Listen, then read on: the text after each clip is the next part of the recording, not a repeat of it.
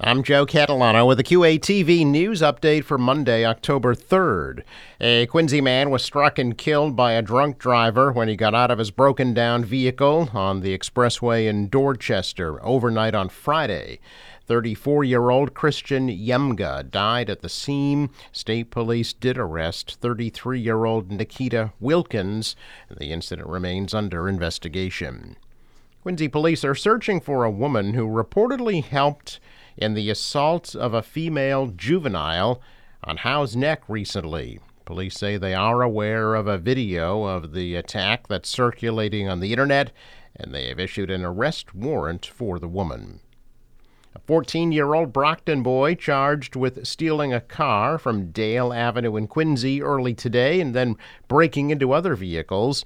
Police say the teen stole the car just before 3:30 a.m. He was arrested near Kendrick Avenue and Franklin Street. Cars were also reportedly broken into on Alton Road, and police are searching for two more suspects.